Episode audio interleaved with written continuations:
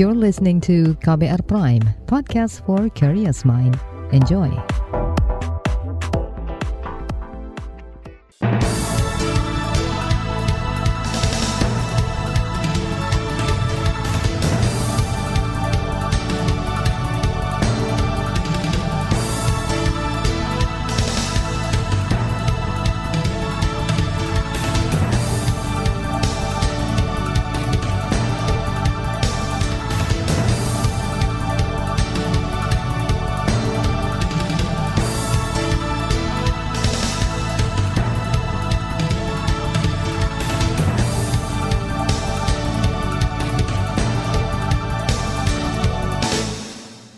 Selamat pagi saudara, apa kabar Anda pagi hari ini? Kembali, Buletin Pagi KBR siap untuk menjadi teman Anda pagi hari ini. Kali ini bersama saya, Reski Mesanto.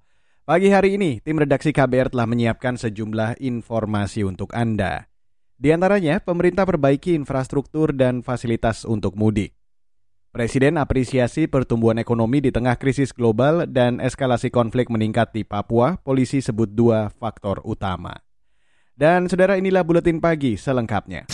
Terbaru di Buletin Pagi. Saudara, pemerintah mengklaim telah mengantisipasi kemacetan dan juga antrean yang akan terjadi saat pemudik meningkat.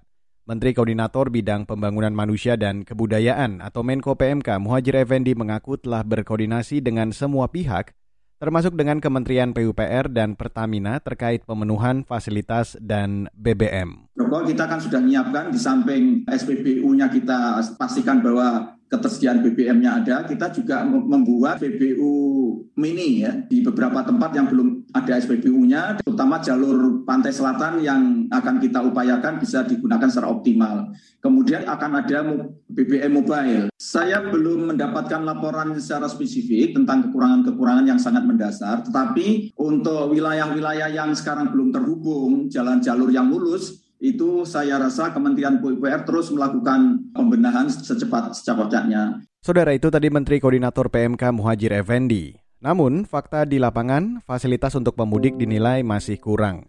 Itu karena volume pemudik mulai meningkat di beberapa ruas jalan tol dan pelabuhan menjelang H-3 Lebaran. Kemarin, kemacetan panjang terjadi di sejumlah jalan tol kilometer 70 hingga 86 tol Cikopo Palimanan.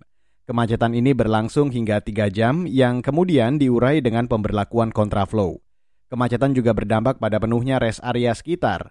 Meski waktu bagi pemudik yang beristirahat di rest area dibatasi 30 menit, namun karena minimnya fasilitas, pemudik terpaksa mengantre panjang di toilet, musola hingga tempat makan.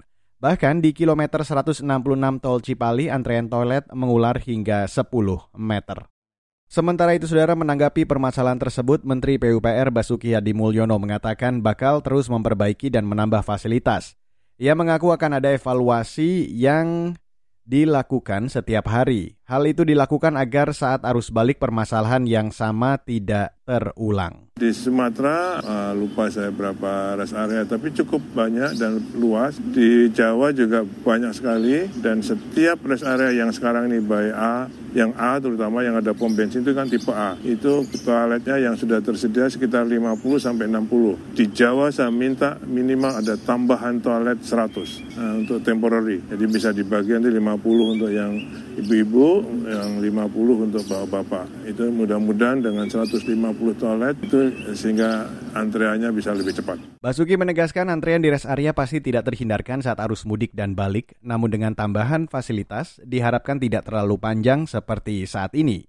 Ia berharap dengan pemangkasan waktu di rest area, masyarakat tidak lagi berhenti di bahu jalan, sebab hal itu mengganggu perjalanan dan juga berbahaya. Selain kemacetan dan kurangnya fasilitas di rest area, permasalahan mudik juga terjadi pada transportasi laut, salah satunya terkait antrean masuk kapal di Pelabuhan Merak. Direktur Jenderal Perhubungan Darat Kementerian Perhubungan Budi Setiadi mengatakan, telah menambah dua dermaga di luar milik PT ASDP Indonesia Ferry untuk mengurangi antrean penumpang masuk kapal. Yaitu penambahan satu dermaga yang dikelola oleh Pelindo, yang dimiliki oleh Indah Kiat. Yang satu lagi adalah tambahan satu dermaga lagi yang dikelola oleh yang ada di di BJB. BJB itu yang ada di Bojanegara. Dan dua dermaga ini saat sekarang ini sudah bisa digunakan sebagai tambahan untuk mengurai kemacetan kalau ada kemacetan yang cukup uh, di dermaga penyeberangan yang PT SCP. Budi Setiadi juga mengatakan Kementerian Perhubungan menyiapkan kapal tambahan yang dioperasikan untuk mengangkut pemudik dari masing-masing dermaga. Ia berharap antrean tidak akan kembali menumpuk. Saudara, kurangnya fasilitas bagi pemudik mendapat sorotan dari parlemen. Anggota Komisi Bidang Infrastruktur dan Perhubungan DPR, Novita Wijayanti meminta kepolisian aktif melakukan rekayasa lalu lintas untuk mengurangi kemacetan. Intervensi kepolisian melalui yang mengatur itu sangat penting untuk bisa memecah mengurai kemacetan tersebut apakah diarahkan kepada jalan-jalan yang sekunder gitu. Gitu bahkan saya punya masukan kalau perlu perusahaan-perusahaan otomotif ya yang besar-besar itu juga memberikan bengkel-bengkel yang portable atau bengkel-bengkel di mana titik-titiknya sehingga pada saat mobil yang 43 persen pribadi, umum, motor itu bisa terbantu. Saudara itu tadi anggota Komisi Bidang Infrastruktur dan Perhubungan DPR Novita Wijayanti. Sementara kritik juga disampaikan Ketua Bidang Advokasi Masyarakat Transportasi Indonesia atau MTI Joko Setiowarno. Menurutnya, pemerintah kurang mempromosikan jalur alternatif non-tol guna mengurangi kepadatan. Selain itu, ia juga menyarankan pemerintah terus melakukan perbaikan infrastruktur dan penambahan fasilitas bagi pemudik. Hmm. Kemudian para sarananya jangan lewat tol, tapi hari ini lewat tol ya non-tolnya tuh lancar. Ini masalahnya pada mikir tol semua, pada non-tolnya juga lancar. Dan pemerintah juga jangan ini, jangan cerita non-tolnya aja. Non-tolnya nggak pernah diceritain kesiapannya seperti apa. Ini pengaruh juga. Ketua Bidang Advokasi Masyarakat Transportasi Indonesia atau MTI Joko Setiowarno Sebelumnya, sekira 85 juta orang akan melakukan perjalanan mudik pada lebaran tahun ini. Puncak arus mudik hari ini dan besok. Para pemudik akan menggunakan berbagai moda transportasi, baik darat, laut, dan udara. Di jalur darat diperkirakan akan ada 23 juta orang menggunakan mobil pribadi. Kemudian 17 juta orang akan menggunakan sepeda motor dan sisanya memanfaatkan moda transportasi lain. Saudara Presiden mengapresiasi pertumbuhan ekonomi di tengah krisis global. Informasi selengkapnya sesaat lagi. You're listening to KBR Pride, podcast for curious mind. Enjoy!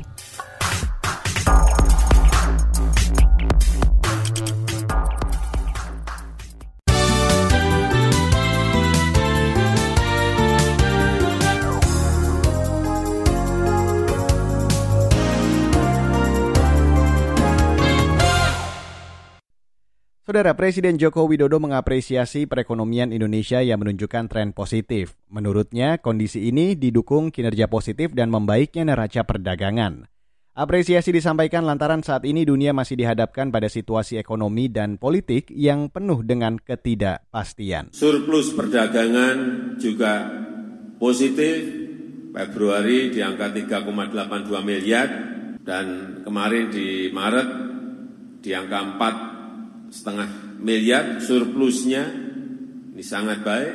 Pertumbuhan kredit di Februari juga 6,33 naik dari Januari 5,79. Ini juga menunjukkan tren yang baik. Presiden Jokowi memerintahkan jajarannya menjaga momentum tren positif pertumbuhan ekonomi Indonesia, antara lain dengan bekerja sama mewujudkan pertumbuhan ekonomi yang inklusif dan berkelanjutan. Masih terkait ekonomi, Saudara Direktur Utama BP Jamsostek Anggoro Eko Cahyo mengatakan telah membayarkan klaim jaminan hari tua atau JHT sebesar 37 triliun sepanjang 2021. Pembayaran itu naik 12 persen dari tahun sebelumnya, yakni 33 triliun. Ia menyebut tingginya permintaan klaim bisa tertutup oleh kenaikan jumlah iuran JHT sebesar 4 persen, yakni dari 49 triliun menjadi 51 triliun. Selain JHT, BP Jamsostek juga mencairkan klaim jaminan sosial lain seperti jaminan kecelakaan kerja, jaminan pensiun, dan jaminan kehilangan pekerjaan. Beralih ke informasi hukum, Saudara, Mabes Polri mengultimatum ribuan anggota negara Islam Indonesia agar segera berikrar setia pada NKRI. Ultimatum itu disampaikan juru bicara Mabes Polri Ahmad Ramadan dalam konferensi pers daring di Jakarta kemarin. Sedangkan bagi yang terekspos sejumlah 1.125 orang harus sudah cabut bayat paling lambat tanggal 20 Mei 2022 bertepatan dengan hari kebangkitan nasional. Dan tentu jika masih ada yang tidak mencabut bayat maka akan dilakukan penegakan hukum yang tegak. Saudara itu dia juru bicara Mabes Polri Ahmad Ramadan. Kemarin, ratusan anggota NI di Padang mencabut bayat dan kembali ke NKRI. Kegiatan itu diinisiasi Detasemen Khusus 88 Anti Teror Polri dan pemerintah daerah setempat. Polri mengklaim mereka telah sadar bahwa organisasi yang mereka ikuti terlarang. Saudara Menteri Koordinator Bidang Politik, Hukum, dan Keamanan Mahfud MD menilai kinerja Komisi Pemberantasan Korupsi atau KPK di bawah kepemimpinan Firly Bahuri tidak lebih buruk dibanding saat dipimpin Agus Raharjo. Hal itu ia sampaikan menanggapi data lembaga survei indikator politik terkait kinerja KPK yang buruk kemarin. KPK itu kalau dilihat secara kuantitatif pekerjaan Pak Firly dan kawan-kawan itu itu tidak lebih jelek, tidak lebih jelek dari KPK sebelumnya. Jumlah uh, eh, OTT yang dulu dipersoalkan uh, pada tak sekian lama dulu bisa OTT sekian, sekarang nih OTT terus. Pada awal-awal juga sudah tingkat menteri, DPR, gubernur, bupati semuanya diambil. Mahfud mengaku heran hingga saat ini masyarakat masih membandingkan kinerja KPK sekarang dengan KPK lama. Menurutnya masyarakat cenderung berpikir bahwa KPK saat ini penuh rekayasa. Padahal jika diukur secara kuantitatif, kinerja saat ini diklaim lebih baik dibanding sebelumnya. Beralih ke berita selanjutnya, Saudara, Badan Meteorologi, Klimatologi, dan Geofisika atau BMKG meminta masyarakat mewaspadai hujan ekstrim jelang lebaran. Kepala BMKG Dwi Korita Karnawati memperkirakan potensi hujan lebat hingga ekstrim akan terjadi hingga 1 Mei mendatang. Hampir seluruh wilayah Indonesia berpotensi mengalami hujan dengan intensitas sedang hingga lebat kecuali di Flores. Namun hujan tersebut berlangsung dengan durasi singkat, terutama menjelang sore atau sore hari hingga malam hari. Jadi tidak seperti saat musim hujan. Jadi lebat, sedang sampai lebat, durasi singkat itu sampai 1 Mei ya, hampir merata seluruh wilayah Indonesia. Sementara itu pada 2 hingga 10 Mei mendatang, hujan ekstrim masih terjadi di sebagian wilayah termasuk Jawa kecuali Bali, Nusa Tenggara Barat, dan Sulawesi. Untuk itu masyarakat diimbau terus memantau situs BMKG untuk mengetahui keadaan dalam perjalanan maupun saat berada di kampung halaman. Sementara itu pada 2 hingga 10 Mei mendatang, hujan ekstrim masih terjadi di sebagian wilayah termasuk Jawa kecuali Bali, Nusa Tenggara Barat, dan Sulawesi. Untuk itu masyarakat diimbau terus memantau situs BMKG untuk mengetahui keadaan dalam perjalanan maupun saat berada di kampung halaman. Beralih ke berita mancanegara, Saudara. Sekretaris Jenderal NATO Jens Stoltenberg mengaku siap mendukung Ukraina melawan Rusia dalam perang yang diperkirakan bisa bertahan selama bertahun-tahun. Dilansir dari Reuters, Jens menyatakan bantuan itu antara lain dengan mengganti peralatan lama Ukraina dengan persenjataan dan sistem standar NATO yang lebih modern. Selain itu, Stoltenberg menegaskan bahwa Barat bakal terus menekan Presiden Rusia Vladimir Putin agar menghentikan invasi ke di Ukraina. Pernyataan tersebut diungkapkan Stoltenberg setelah Kremlin memperingatkan Barat agar tak memasok senjata ke Ukraina. Menurut Kremlin, sikap Barat itu mengancam keamanan benua Eropa dan memprovokasi ketidakstabilan di kawasan. Kita beralih ke berita olahraga saudara. Anthony Sinisuka Ginting lolos ke perempat final Badminton Asia Championship atau BAC 2022 usai mengalahkan tunggal putra Jepang Kenta Nishimoto kemarin. Pertarungan antara Ginting dan Nishimoto terbilang alot lantaran skor keduanya saling menyusul sehingga dilakukan rubber game. Ginting mampu mengatasi keadaan dan mengunci keunggulan 11-9 di pertengahan duel. Kemenangan Ginting menyusul rekan lainnya seperti Jonathan Christie yang juga melenggang ke perempat final usai mengalahkan tunggal Malaysia Liu Darren. Selanjutnya di Buletin Pagi akan saya hadirkan laporan khas KBR bertajuk Pelarangan Ekspor CPO Bukan Solusi. Selengkapnya sesaat lagi. You're listening to KBR Pride, podcast for curious mind. Enjoy!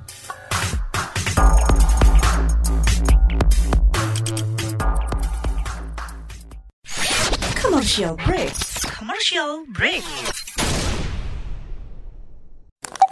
Transfer ke sini udah, bayar ini juga udah. Ke gue udah. Hih, Allah, pertumbuhan ekonomi tuh lagi melambat, persis kayak tabungan gue. Betul banget, harus matang ngelola keuangan. Pengennya tuh investasi sesuatu gitu ya. Apa gitu yang cocok dan menguntungkan? Hmm, coba dengerin uang bicara deh. Gue belakangan lagi dengerin podcast itu di KBR Prime. reksadana yang tadinya 500 juta udah turun dari 250 juta sekarang 10 ribu sama kita ngopi mahalan mana ketika itu ada keputusan yang kayak begitu investor harus tahu gitu oh ada keputusan ini berarti implikasinya apa orang mungkin perluas literasi kamu lewat podcast Uang Bicara Uang Bicara menavigasi kamu dengan menghadirkan bahasan-bahasan seru dan populer mulai dari investasi sampai kebijakan dipersembahkan oleh KBR Prime dan bisa didengarkan di KBR Prime, Spotify, dan platform mendengarkan podcast lainnya. KBR Prime, podcast for curious mind.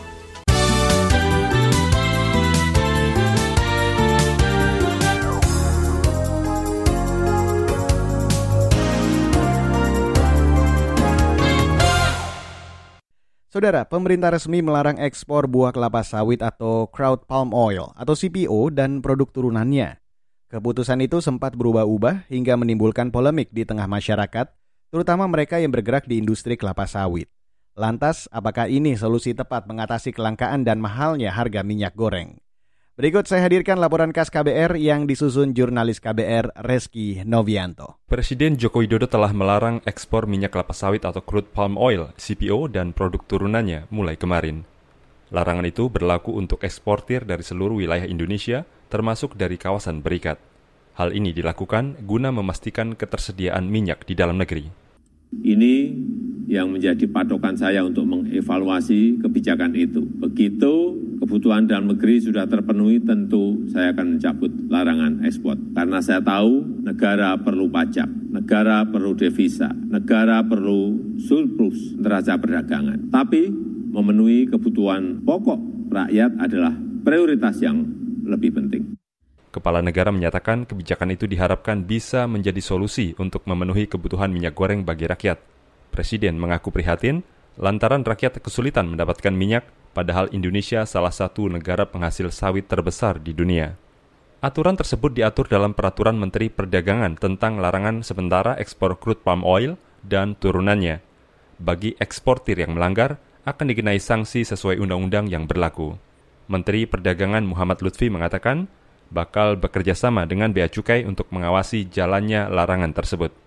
Demi memenuhi kebutuhan masyarakat, untuk itu seperti yang dijelaskan sebelumnya oleh Bapak Presiden, pemerintah melarang sementara ekspor CPO, RBD palm oil, RBD palm olein, dan minyak jelantah. Berlaku mulai hari ini 28 April 2022 sampai harga minyak goreng curah mencapai keterjangkauan. Sebelum keputusan itu ditetapkan, ada pernyataan yang berubah-ubah dari pemerintah soal komoditas apa saja yang dilarang ekspor. Semula Presiden Joko Widodo memutuskan melarang ekspor bahan baku minyak goreng dan minyak goreng. Namun beberapa hari kemudian, Menteri Koordinator Bidang Perekonomian Erlangga Hartarto menyebut, kebijakan pelarangan ekspor sementara berlaku untuk minyak goreng, atau RBD palm olein. Sedangkan untuk CPO dan RPO masih tetap dapat diekspor sesuai kebutuhan. Kebijakan yang berganti-ganti tersebut dikritik anggota Komisi Bidang Industri DPR Amin Aka. Menurut anggota fraksi Partai Keadilan Sejahtera itu, perubahan kebijakan tersebut akan membuat para petani sawit merugi jangan buat kebijakan yang sifatnya trial and error gitu ya. Coba-coba. Kan bukan bukan apa ya bukan makomnya lah ya. Pemerintah yang seperti itu pemerintah itu gudangnya orang pinter ya hmm. ngerti semua punya data ya punya sumber daya dan mereka juga uh, apa namanya diikat oleh konstitusi untuk menjalankan konstitusi. Mestinya ya buat kebijakan yang jelas terukur dan menguntungkan semua pihak. Apa yang dikhawatirkan Amin Aka terbukti, akibat kebijakan itu petani merugi. Sebab harga buah kelapa sawit atau tandan buah segar TBS anjlok hingga 50 bahkan sebelum kebijakan larangan ekspor diberlakukan. Ketua Umum Serikat Petani Indonesia Henry Saragi meminta pemerintah mencarikan solusi jangka pendek bagi mereka. Alasannya, empat hari setelah pemerintah mengumumkan kebijakan tersebut, para petani merugi hingga lebih dari 11 triliun rupiah. Pemerintah harus memerintahkan perusahaan pabrik kelapa sawit ya membayar kerugian ya kompensasi atas uh, harga kelapa sawit kami yang dibeli dengan harga uh, murah tersebut. Henry turut mendorong pemerintah mengawasi ketat keputusan dari Menteri Pertanian atas penetapan harga tandan buah segar TBS yang dibeli oleh perusahaan kelapa sawit. Menurut ekonom Lembaga Kajian Institute for Development of Economic Indef, Rusli Abdullah, pelarangan itu tak menyelesaikan masalah minyak goreng di dalam negeri. Justru kata dia, larangan itu secara tidak langsung akan membuka peluang negara lain mengisi ceruk pasar ekspor Indonesia.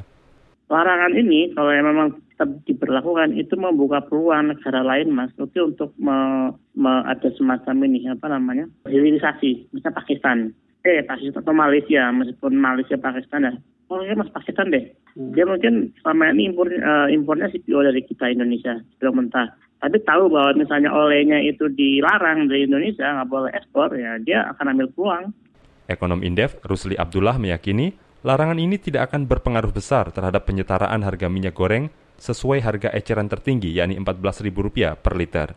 Bahkan larangan tersebut berpotensi menimbulkan friksi antara Indonesia dan negara-negara tujuan ekspor. Demikian laporan khas KBR disusun Reski Novianto. Saya, Sindu Darmawan. Saudara, di bagian akhir dari buletin pagi hari ini akan saya hadirkan informasi dari berbagai daerah sesaat lagi. You're listening to KBR Pride, podcast for curious mind. Enjoy!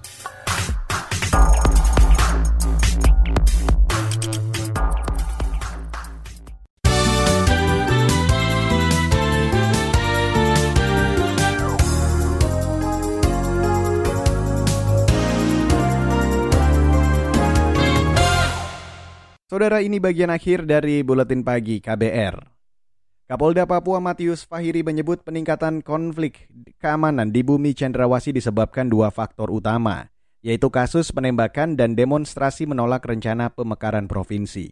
Menurutnya, kasus penembakan hanya terjadi di wilayah-wilayah rawan konflik, misalnya Puncak, Nduga, dan Intan Jaya. Bulan terakhir itu eskalasi di Papua nih sering meningkat karena kasus penembakan, Ditambah lagi isu terkait dengan pemekaran daerah Tonu Baru.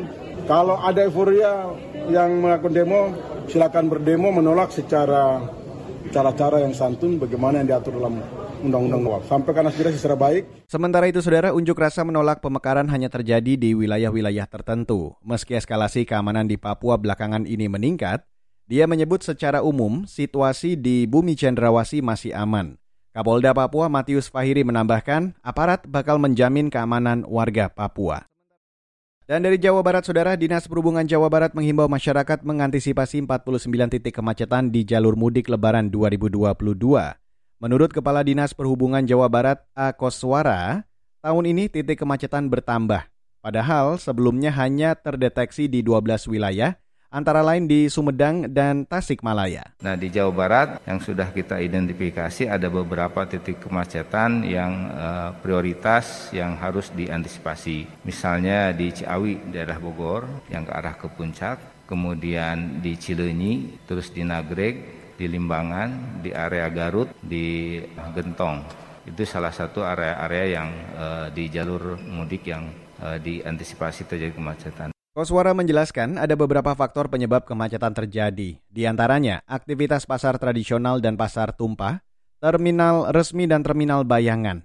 Untuk itu, ia mengatakan akan terus mengevaluasi dan menambah rambu serta petugas di lapangan.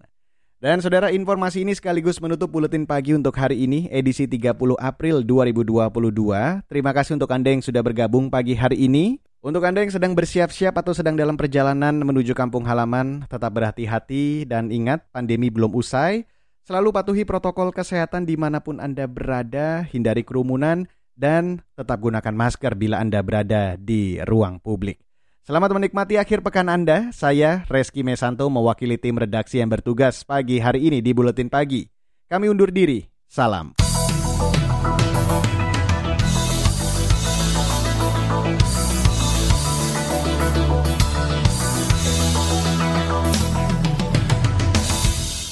KBR Prime, cara asik mendengar berita. KBR Prime, podcast for curious mind.